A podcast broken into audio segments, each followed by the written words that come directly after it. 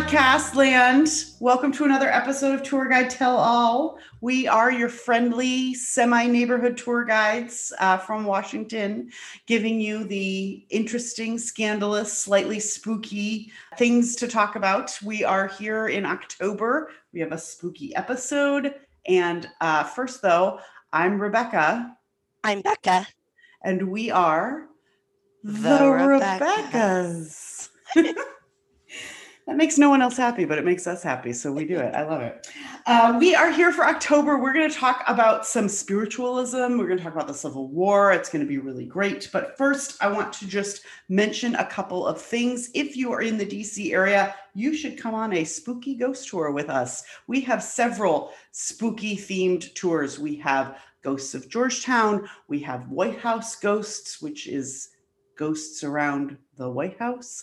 Uh, we have Capitol Hill Scandals, which has kind of got some spooky themes to it. Uh, so we have uh, a lot of fun offerings for this sort of most wonderful holiday season. And by holiday, I do mean Halloween. We have lots of fun things, and uh, you should come and check us out in person because we actually are even better in person, I think, than we are on the pod. This is also truly, I think, one of the best times of year to be out and about in DC. The weather is always so pleasant. In October, I think we get that little bit of crispness in the air, but it's not too cool, not too cold. The nights are always spooky. It's getting dark sooner. So, if you enjoy the kinds of stories we're telling on the podcast, especially uh, around the things that are a little bit more macabre or um, a little bit more scandalous, one of our true crime scandals or ghost tours this season, perfect for you. Absolutely. Uh, and so we're going to talk today about Civil War and spiritualism. And so I want to just mention some of our other Civil War era episodes that we've done on the pod. Uh, we have talked about Rose O'Neill Greenhow, actually, right about this time last year. Uh, she was a Civil War era spy. She's really cool. Uh, we have also talked about Civil War. We've talked about a couple presidents, and we will mention them, particularly Franklin Pierce and Abraham Lincoln. I don't know if you've heard of Lincoln, but he's he's kind of a big deal. He's come up on the pod once or twice. Just a few times. Uh, we also recommend The Curse of Robert Todd Lincoln, one of our early episodes. Uh, that's really fun. It's got a little bit of tragedy and sadness. Uh, and what's our other big Civil War episode? I feel like I'm forgetting one. I did one on Edwin Stanton, one of my favorite Civil War figures. You did that. which also kind of taps a little bit into grief and loss in this era, which is going to overlap with this episode. Awesome. I love it. So, yeah, that's kind of, we wanted to just highlight some of our previous episodes in and around this topic. And with that, we're going to talk about some spiritualism. So, Becca, what is spiritualism? Let's start there. Yeah, so we are diving in a little bit into understanding a movement that takes hold in the United States kind of on the dawn of the Civil War, but really booms during the Civil War era and then has sort of resurgences throughout the remainder of our history. Spiritualism essentially is a belief that spirits of the dead do exist, that there is a thin veil between the living and the deceased, and that the dead are constantly communicating with us so that if we can be open we can receive messages and that there are some who are particularly keyed in to the spirit world and can serve as sort of conduits for those messages. There's also typically a belief in spiritualism that the spirits of the dead continue to evolve after death so that they can provide really powerful information that they um, are often more knowledgeable than we are and that they may in particular be the kind of they may be peoples or uh, spirits you might want to seek if you are looking for uh, help with moral and ethical questions. And this is particularly true in the kind of early decades of spiritualism. There's this sense that by being open to the beyond, being open to those messages um, at a time when our nation's struggling with these big moral, ethical issues, that these spirits can send us guidance on making good, strong decisions. So it's sort of a fascinating belief system. This is a very Reader's Digest into spiritualism in terms of that, because there are certainly various subsets and ways in which spiritualism has intersected with other religious practices. But this is sort of the standard kind of understanding of spiritualism. It originates uh, in the 1840s uh, in upstate New York primarily, but it is influenced by writing and philosophy and work of older Europeans, essentially people like Emanuel Swedenborg and Franz Mesmer, which is where we get the word mesmerize. Mesmerize and mesmerism. Yes. So Yay. there's influence from that from uh, various sort of theologians and philosophers. But in terms of spiritualism in the United States, it really is the 1840s. And what really causes spiritualism to take its first kind of big notice for the average American is in 1848. It's two sisters, the Fox sisters, Kate and Margaret. Love the Fox sisters. They're so great. This is kind of like, I mean, it just is fascinating to me. These are like two teenagers. They are 14 and 11 in 1848, and they experience what they call a strange and frightening phenomenon. Every night before bed, they hear a series of raps on the walls and the furniture, raps that seem to manifest with an otherworldly intelligence. So, you know, the girls are telling people that they're hearing these raps and that they can interpret them and predict them and the uh, the rapping and the knocking will change as they direct it to change so they feel as though they are having this communication. And they live in a house that had been rumored to have been haunted in their town and these are young girls too. These are clearly like pure innocent young women who are you know obviously they're seen as mediums. This is you know they're very above seen as very above board. And it just they're so fascinating because they get people that start coming to them and wanting to use their obvious gift. They're described as having this sort of being mediums like a window to spirits. And they are able to communicate with them through a spirit, series of raps and knocks and things that happen in their kind of house. And it is it becomes a big sort of cottage industry. They are going to have people come from all over. They're written about in the newspapers. They become kind of a big deal. And this is not like fringe by any means. There are very oh. important people of this era coming to meet with the Fox sisters. There are other important sort of trance mediums and things, but people like the author James Fenimore Cooper and the abolitionist William Lloyd Garrison and uh, Horace Greeley, who is the editor of the New York Tribune, these are important men of business and letters and intellect, and they are seeking out audience with the Fox sisters because they are fascinated by these young mediums. Um, and of course, they start entertaining more, they start holding seances, which is a big kind of piece of the spiritualism puzzle.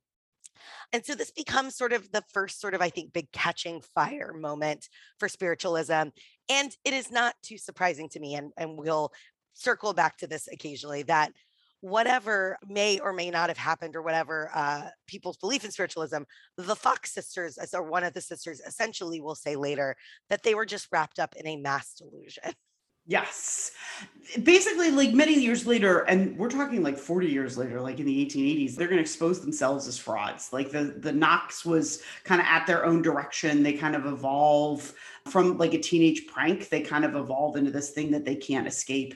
And basically, this is all BS. Like it's all, they all kind of make this all up. But it really does have a lot of very sincere proponents.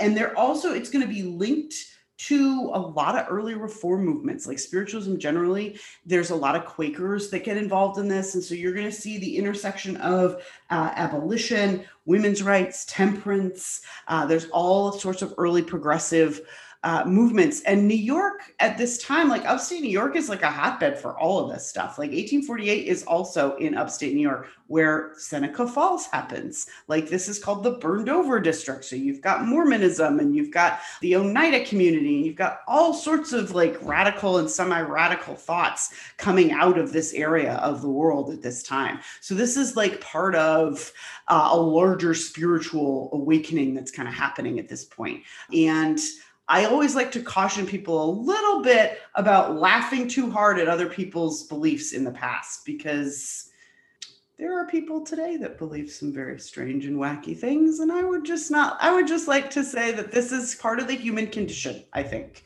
that people believe want to believe something. I definitely think part of the reason that spiritualism catches on so much at this moment is there is uh, in the 1840s, 1850s, and as we approach the Civil War, a sort of bit of national reckoning reflection on morality, on what is right, what is wrong, what is this country with its doctrine of liberty and freedom? What does that mean? How does that work in practice? Many spiritualists will advocate for the fact that because these deceased have evolved beyond they can actually lead us lead us as a country into a better place. They can guide us into making the right choices the right decisions.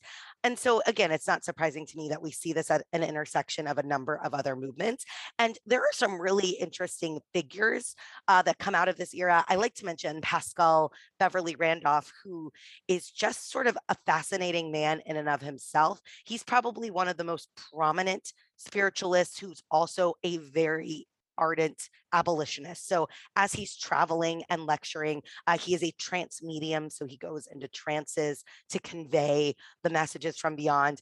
Often it is in sort of parallel with discussing the need for abolition. And so that's when he is receiving his messages, they're often to address this question of abolition. And what makes him unique, I think, in this movement is that he is black. He's a free black man. Um, he's uh, with some mixed birth in his background because he descends from like the Randolphs of British Randolphs. But the fact that he's in this movement as a freed black man is sort of unusual. And he ends up also writing not just about spiritualism, but some of the earliest writings about sexuality and sexual health. So it's all it's all sort of happening at this time where a lot of things a lot of things are coalescing. However, we want to turn it a little bit more directly to the Civil War era because the Civil War and the immediate sort of years after is when spiritualism is going to become not just something that a handful of intellectual elites on the East Coast are experimenting with, it's going to become something that becomes appealing to many, many Americans. And you can see why immediately, right? Like the Civil War is this sort of great chasm that our na- this trial that our nation goes through and by the end of the war the official death toll that you'll hear is 620,000 Americans historians actually believe that that number is staggeringly low uh, there are historians that have credibly given estimates as far up as 750,000 people and that's a, an enormous amount of loss in 4 years that's uh, about 2%, if not more, of the total population of the United States. We were considerably smaller back then.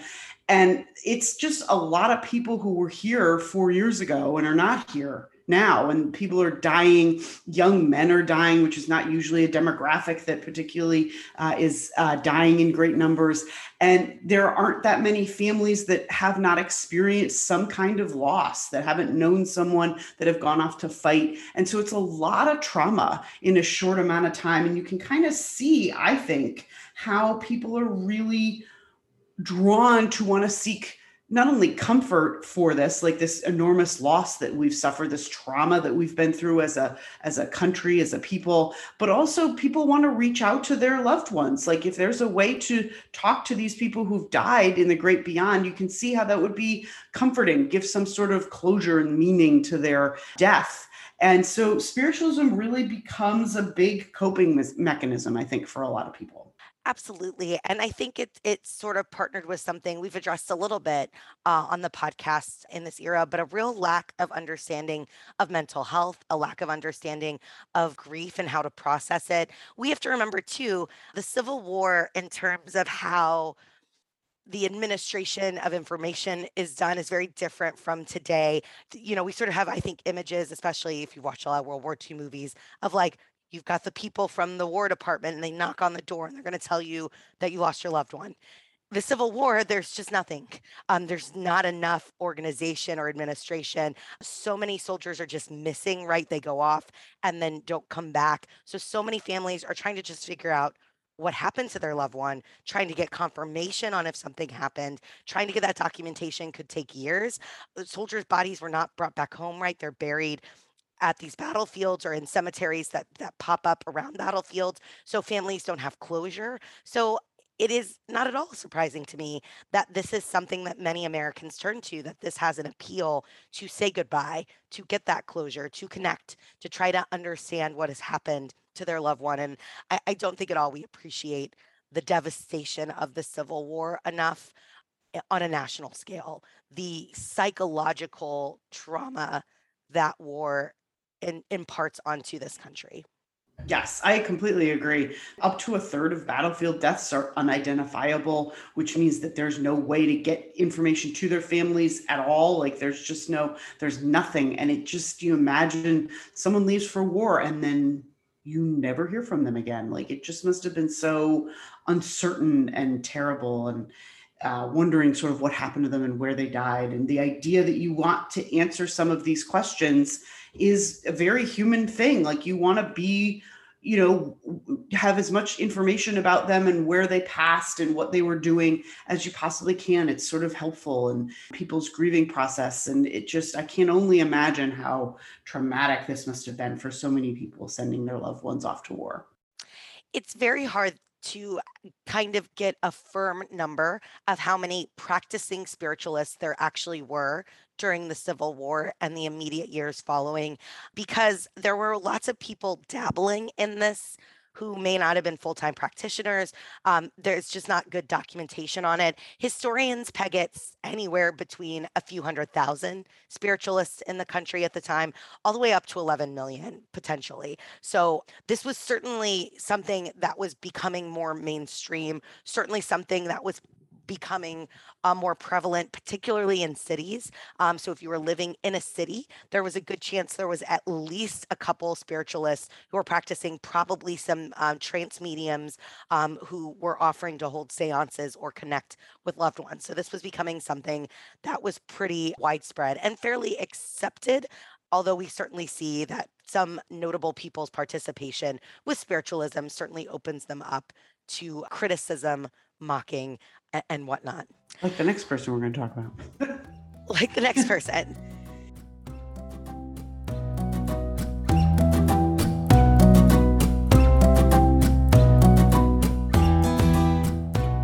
So, if you have even just the littlest inkling of spiritualism during uh, the Civil War era, usually what people think of is Mary Todd Lincoln. She is sort of one of the most notable practitioners of spiritualism. And we'll talk about why in a moment and where she goes and what she does. But I'd like to mention Jane Pierce, who is the wife of Franklin Pierce, First Lady Jane Pierce. She is actually the first person to host a seance at the White House.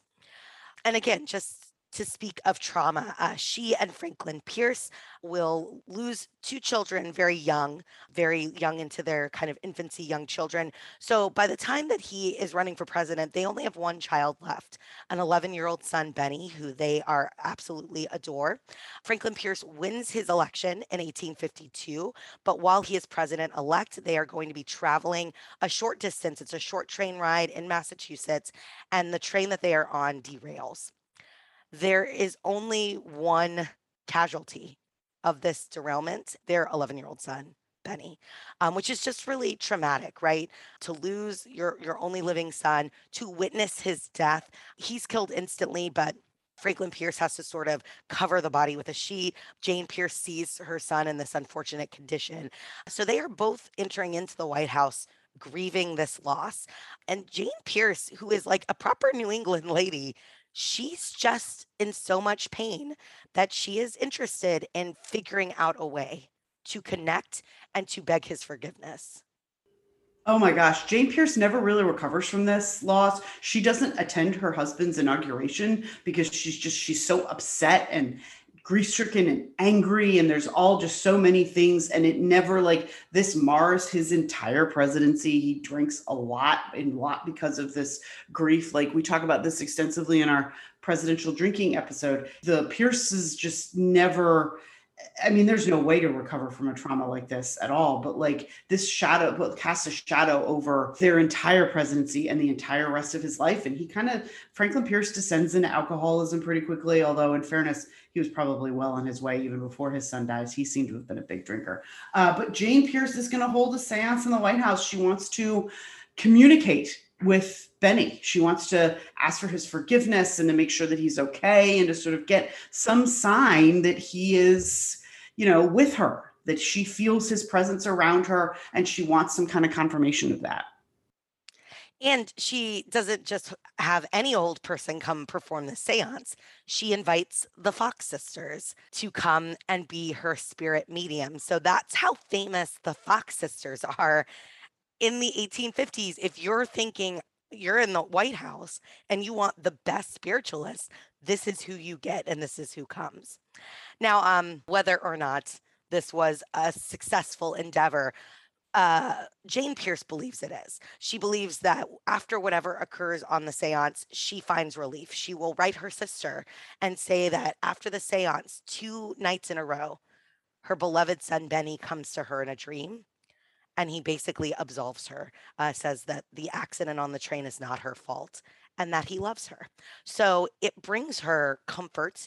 It brings her some closure. Whether the Fox sisters successfully connected her to the spirit of her lost son is open to debate, but she certainly receives something important from it. And I think that's an element of spiritualism that is really important is that if it provides comfort, if it provides particularly in this era, sort of these grieving, overwhelmingly grieving women, mothers and wives, with with some closure after the trauma of these losses. There's something to be said for that. I I agree with that. I mean, it you know, it is it's going to come out later the Fox sisters are bilking people out of some money and that's obviously not really great, but I feel like it's not harming people necessarily. Like Jane Pierce seems to have benefited from this. And if you're able to give comfort to a mother who's grieving, that's in my book that's not the world's worst outcome i feel like. Like there's, there's some trauma there and there's a lot of like a lack of understanding of mental health and grief and i feel like if this is going to help her to bear the burden of her son's loss a little bit you know i'm i'm okay on that level with that. But mary todd lincoln is the same does the same thing. So if you listen to our robert todd lincoln podcast the Lincolns have a rough time of it with their children. They have, by the time they come to the White House, they've already lost their one son, Edmund. They come into the White House with three kids. And then Willie dies about a year. Willie is their middle boy. He dies about a year after uh, Lincoln becomes president of what we think is typhoid. And Mary Lincoln has i'm a big mary lincoln apologist for a lot of reasons. I think there's a lot of undiagnosed mental illness with her. It's probably some postpartum depression. Uh, definitely she sort of seesaws in between depression and kind of there's a lot of ups and downs with her and a lot of these losses cannot have helped that. And there is no sympathy for her ever and she in some ways doesn't help herself. She's a little bit aloof and she kind of she's a little bit of a spender. Mary lincoln's really fascinating. I have a thing for her. Um, but she is obviously grief stricken at the loss of her child and she's going to spend weeks in seclusion. And then she's going to be introduced to practitioners of spiritualism. And let me jump in for a second and say mary todd lincoln is really traditionally, conventionally more religious than Abraham Lincoln. She has been raised Presbyterian. She takes her faith quite seriously. She attends services and has ever since she was a child. And she really considers herself a woman of faith. Losing Eddie and then Willie really challenges a lot of those beliefs. She does not, she cannot, I think, accept that Willie has gone to God, right? Um, she wants to stay with him. She wants him to stay with his family. So when the when the idea, the opportunity, the presentation of this belief system that says, no, your beloved son isn't with God. He's still here, and you can connect with him and spend time with him. That is really, really appealing to her. And, you know, it's interesting because she is so serious about being a Presbyterian. And then when Willie dies, she is willing to kind of go wait a second this this isn't working for me. I i want something that's going to help me connect with my son that i'm still very very much mourning and grieving and so she does make a somewhat radical shift in her personal belief system after the death of willie to really embrace spiritualism. And she's going to come into contact with a family called the Lauries And they're someone that both, I'm pretty sure, you, I know you talk about them on your Georgetown tours. I talk about them too. Their house still stands in Georgetown. And the Lauries are spiritualists. They do seances. They can, they're mediums. They can connect with people in the great beyond. And Mary Lincoln is going to go out to Georgetown, which in those days was a little bit more of an endeavor than it is today, and several times, sometimes more than like about once a month for years after Willie's death. And she's going to receive a lot of comfort from this. She will, they will help her to communicate with both of her dead children. And she will talk about how she has this image of the two of her two boys holding hands in the great beyond. And it gives her an enormous amount of comfort, knowing that they're together, that they're taking care of each other, that they're okay. It gives her a lot of peace. And she also has seances like Jane Pierce did in the White House. She'll bring mediums into the White House and have uh, seances sort of in the White House. It is not known for sure whether Abraham Lincoln participates, but it is sure that he knew that they were happening. So he knew that she was bringing these uh, into the White House. She is also going to host seances in the White House. She will attend seances elsewhere. She will also hold seances at Lincoln's Cottage. So, the Lincolns, if you've been to DC or if you're local and haven't been out to uh, the, the cottage and the soldier's home, it's a really fascinating glimpse into the Lincoln's life because this is where they would often go to escape the oppressive summer heat and the mosquitoes and like the smell of the canal through the heart of DC. So then go up to this cottage. Um, this is where Lincoln will use time to reflect. He'll draft the Emancipation Proclamation there. Um, but this is where the family spends a lot of time. And for Mary, because she kind of gets her away uh, from the hustle and bustle, it's a place where she thinks would be very receptive for communicating with her dead son. So she will also host seances at the soldier's home. And again, as Rebecca was sort of saying, President Lincoln is, I think, very skeptical of all of this. I think he sees the potential for his wife to be taken advantage of. She is such a famous woman. She is so grief stricken that there are certainly people with very good intentions, but there are also people looking to make money, right? To to trick and con that's true in any era and almost any practice, but it is particularly true in spiritualism. Lincoln's particularly suspicious of this man who calls himself Lord Colchester, uh, who claims to be an illegitimate son of an English duke, who will be a pretty notable practitioner of spiritualism in DC. Uh, he will host the seances at the Soldiers' Home particularly, but he also attends seances at the Laurie's home. And Lincoln is skeptical enough of this guy, Colchester, to basically go to Joseph Henry, who is the first secretary of the Smithsonian, a very well respected scientist, and basically asked to investigate him. Henry has trouble finding any evidence that Colchester's a con. So he turns to a man named Noah Brooks and basically has Brooks sort of follow Colchester, attend events until he's able to basically unmask Colchester is exactly that a con artist. Um, when this happens and Colchester sort of found out, he turns around and tries to blackmail Mary Todd Lincoln, essentially to keep his secret. Uh, luckily, Joseph Henry, Noah Brooks, uh, these sort of important scientists will intervene and sort of get Colchester just out of Mary Todd Lincoln's life.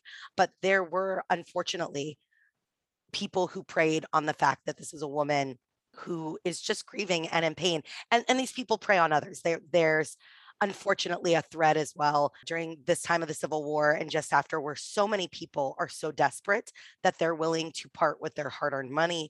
They're willing to turn money over to anyone who can make a promise of connection with the beyond.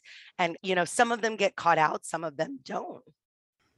And it's kind of like I liken it to quack doctors like there's you know people are just so like when you get a medical diagnosis that's terrible particularly at this time when they don't have like the the medical knowledge that we do like you are want you want to go to anyone who can give you the answer that you want which is that things are going to be okay. You want someone to tell you that there's hope that there's com- to comfort you in some way and i kind of liken it to the that same idea these are like snake oil salesmen uh, in a way uh, the Lauries are going to eventually be found out uh, to be frauds. Uh, the people that uh, Mary Todd Lincoln goes to see in Georgetown, the Fox sisters are much later exposed as frauds. Lord Colchester is a fraud. So there's a lot of ample opportunity for con men uh, to sort of take advantage of this situation. And it is really unfortunate that that's you know i mean it's savvy of lincoln to sort of kind of get involved and sort of see what's happening here but it really is just such a, a real glimpse into how terrible people will, will want to take advantage of these grief-stricken wives and mothers and if it's happening to the first lady imagine who else it's happening to, right? Like if it's happening to the most fa- probably the most famous woman in America who's got scientists in the Smithsonian at her beck and call, like imagine what these people are doing to grieving widows in wherever in the middle of the country who've lost a, a husband or mothers who's lost a son in the Civil War. Like, and I could just, as a little bit of like Lincoln trivia curiosity, just a little bit. Colchester really makes the rounds in Washington, D.C. society. Um, so he's connecting not just to politicians, but other public figures, including the actor John Wilkes Booth. Booth in 1863 develops a bit of interest in spiritualism. His sister in law passes away. Um, and you can imagine for, uh, for the theatrical side of someone like Booth, where spiritualism would have an appeal. And so he connects with Colchester and actually attends a number of Colchester seances and events, although to the best of our knowledge, this doesn't overlap with Mary Todd Lincoln at all. But both Mary Todd Lincoln and John Wilkes Booth will attend seances performed by the same person and both from very different perspectives dabbling in this world of spiritualism in DC during the war. I did not know that. And I, it goes to show you that there is literally nothing about Lincoln that Becca does not know. It's really the truth. She's amazing. There's just all those weird little overlaps. Well, DC was also a much smaller town too. Like yes. DC, like pre-Civil War, DC was maybe forty thousand people, and obviously that number is going to go up as you've got people coming to work for the war. But like DC is nowhere near the size that it is today, and so it is not uncommon. Like the it's smaller physically, so these people are on top of each other. It is not particularly strange. I feel like that there would be some through line or several through lines, and I emphasize this to people on my tours. Like people always mention that oh, like John Wilkes Booth and Lincoln intersect. It's like well, yeah, like DC's not big, you know, there's not a lot of room for people to separate in those days. So, um, Mary Todd Lincoln, of course, even after her husband's death, she continues to remain interested in spiritualism. This is something that she keeps through her the rest of her life. Uh, she reportedly actually joined a commune of spiritualists uh, when she traveled through New England as a widow for several days. Um, she also visits a man named William Mumler, who was known as the spirit photographer. He sort of pioneers this technique of uh, locating and highlighting images of spirits uh, in portraits using sort of uh, pretty sophisticated photography technique at the time. Um, so people would go to visit Mumler and sit for a portrait and hope to see the spirit of a loved one, and he could make those spirits appear on the photograph. And there is a sort of well known photograph of Mary Todd Lincoln. We'll link it in the show notes. Um, but Mary Todd Lincoln sits for Mumler, and sure enough, he manages to create this image. I'm, I'm gesturing as though you guys listening can see me do this, uh, where Lincoln, President Lincoln's sort of ghostly image is right behind Mary Todd Lincoln's left shoulder. Uh, and that makes the rounds frequently on the internet. Oh, I bet it does. Uh, and also, this is the Victorian era. Everybody's obsessed with death and spiritualism. We're also right at the dawn of um, a lot of embalming techniques. So there's the de- the idea of your loved ones and the dead are very much with us. There's a whole culture around like mementos of people who have died. So this is all kind of coalescing around at the same point. And it's kind of worth mentioning that this is very much part of the broader obsession with you know victorian obsession with death.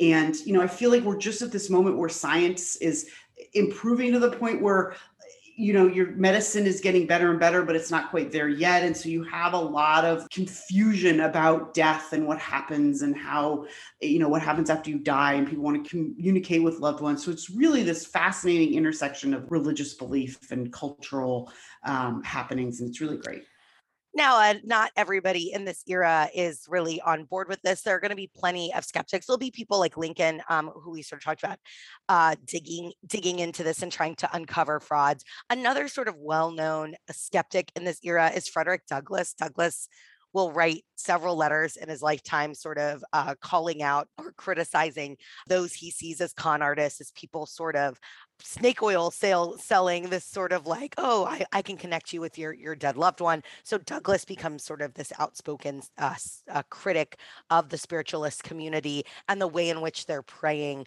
uh, on those during the war Civil War era is one of the biggest periods for the practice of spiritualism in the United States, but we've had other eras where we've seen it sort of come and go from prominence. It really will just follow a surge from the Civil War, honestly, through the end of the century. By the 1890s, it's believed that there are about 8 million practitioners or so in the United States and Europe. Uh, I think what you said, Rebecca, about it intersecting with sort of Victorian ideas of mourning and death is very, very true. Another era, though, where we see a renewed interest in spiritualism in the United States is the First World War, which again makes a world of sense. We talk about this in our World War One episode. And so uh, it's not surprising to me that that's another era where this becomes. No, it doesn't surprise me at all. Like this, you know, you're dealing with a lot of grief and loss. There's a, a real want, need to figure out what happened. And I can see that really coming back, the spiritualism coming back into vogue in the First World War makes total sense to me.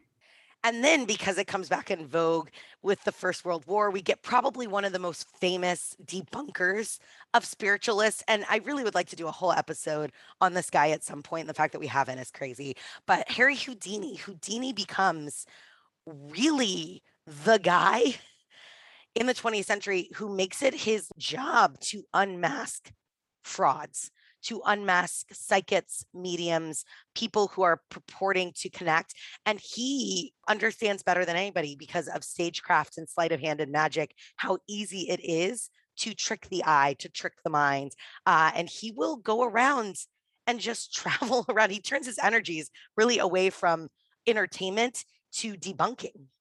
Harry Houdini fascinates me. He's on our list. Like I super like I've always been interested in Harry Houdini. He's just so amazing and he's kind of in this moment like a badass like because he understands entertainment because he understands all of these sort of sleight of hands and tricks and he understands people are seeing what they want to see and that's a real big part of this. People believe what they want to believe and what they want to see. And people are looking for an answer that they want out of these questions that they're asking. And so he's going to really go around and say, Yeah, I understand that you think that this is real, but like, uh, that's kind of false. Like I can tell where they're, you know, inserting things at the right moment or tricking you. And so Harry Houdini's going to do a lot of like debunking of a lot of this stuff, in addition to also being really strong and really an amazing entertainer and generally a badass.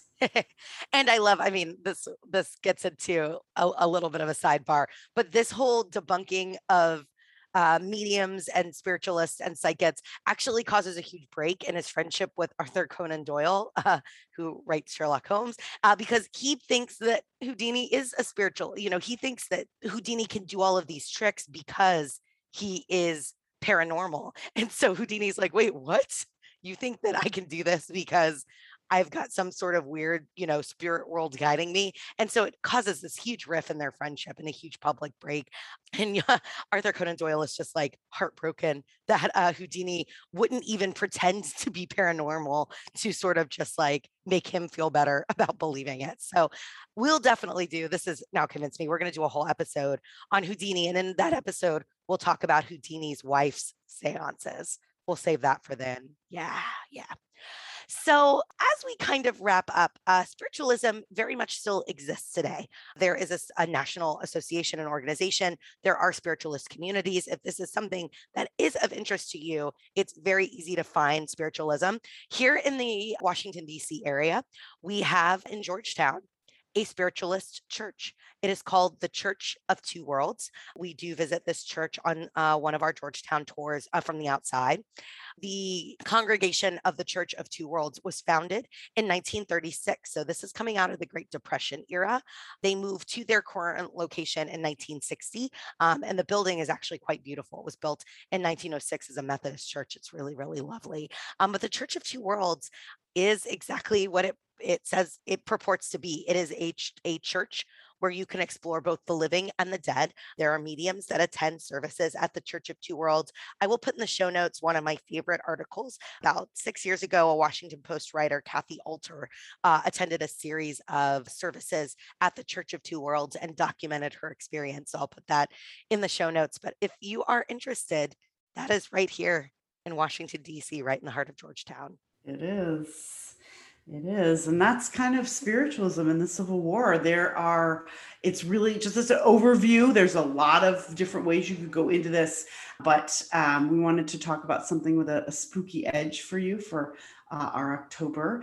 And um, yeah, thanks for coming along with us. As always, please feel free to reach out to us on Twitters. We're at Tour Guide Tell.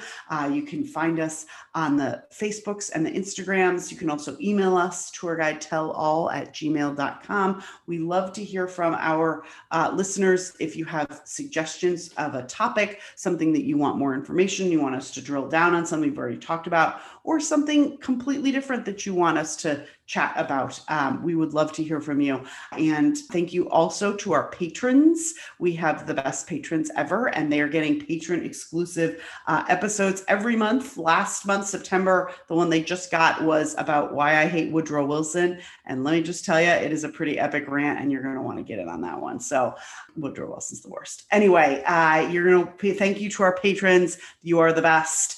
And we will be back at you in another uh, a couple of weeks with another October episode. Ooh. Thanks, everybody. Bye, guys. See you next time.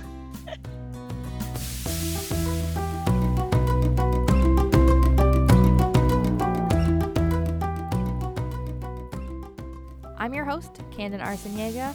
Dan King and I do the intros, the editing, the admin. Becca Grawl and Rebecca Fafner do the research and the talking. We are all guides for free tours by foot in Washington, D.C. This is Tour Guide Tell All. Until next time,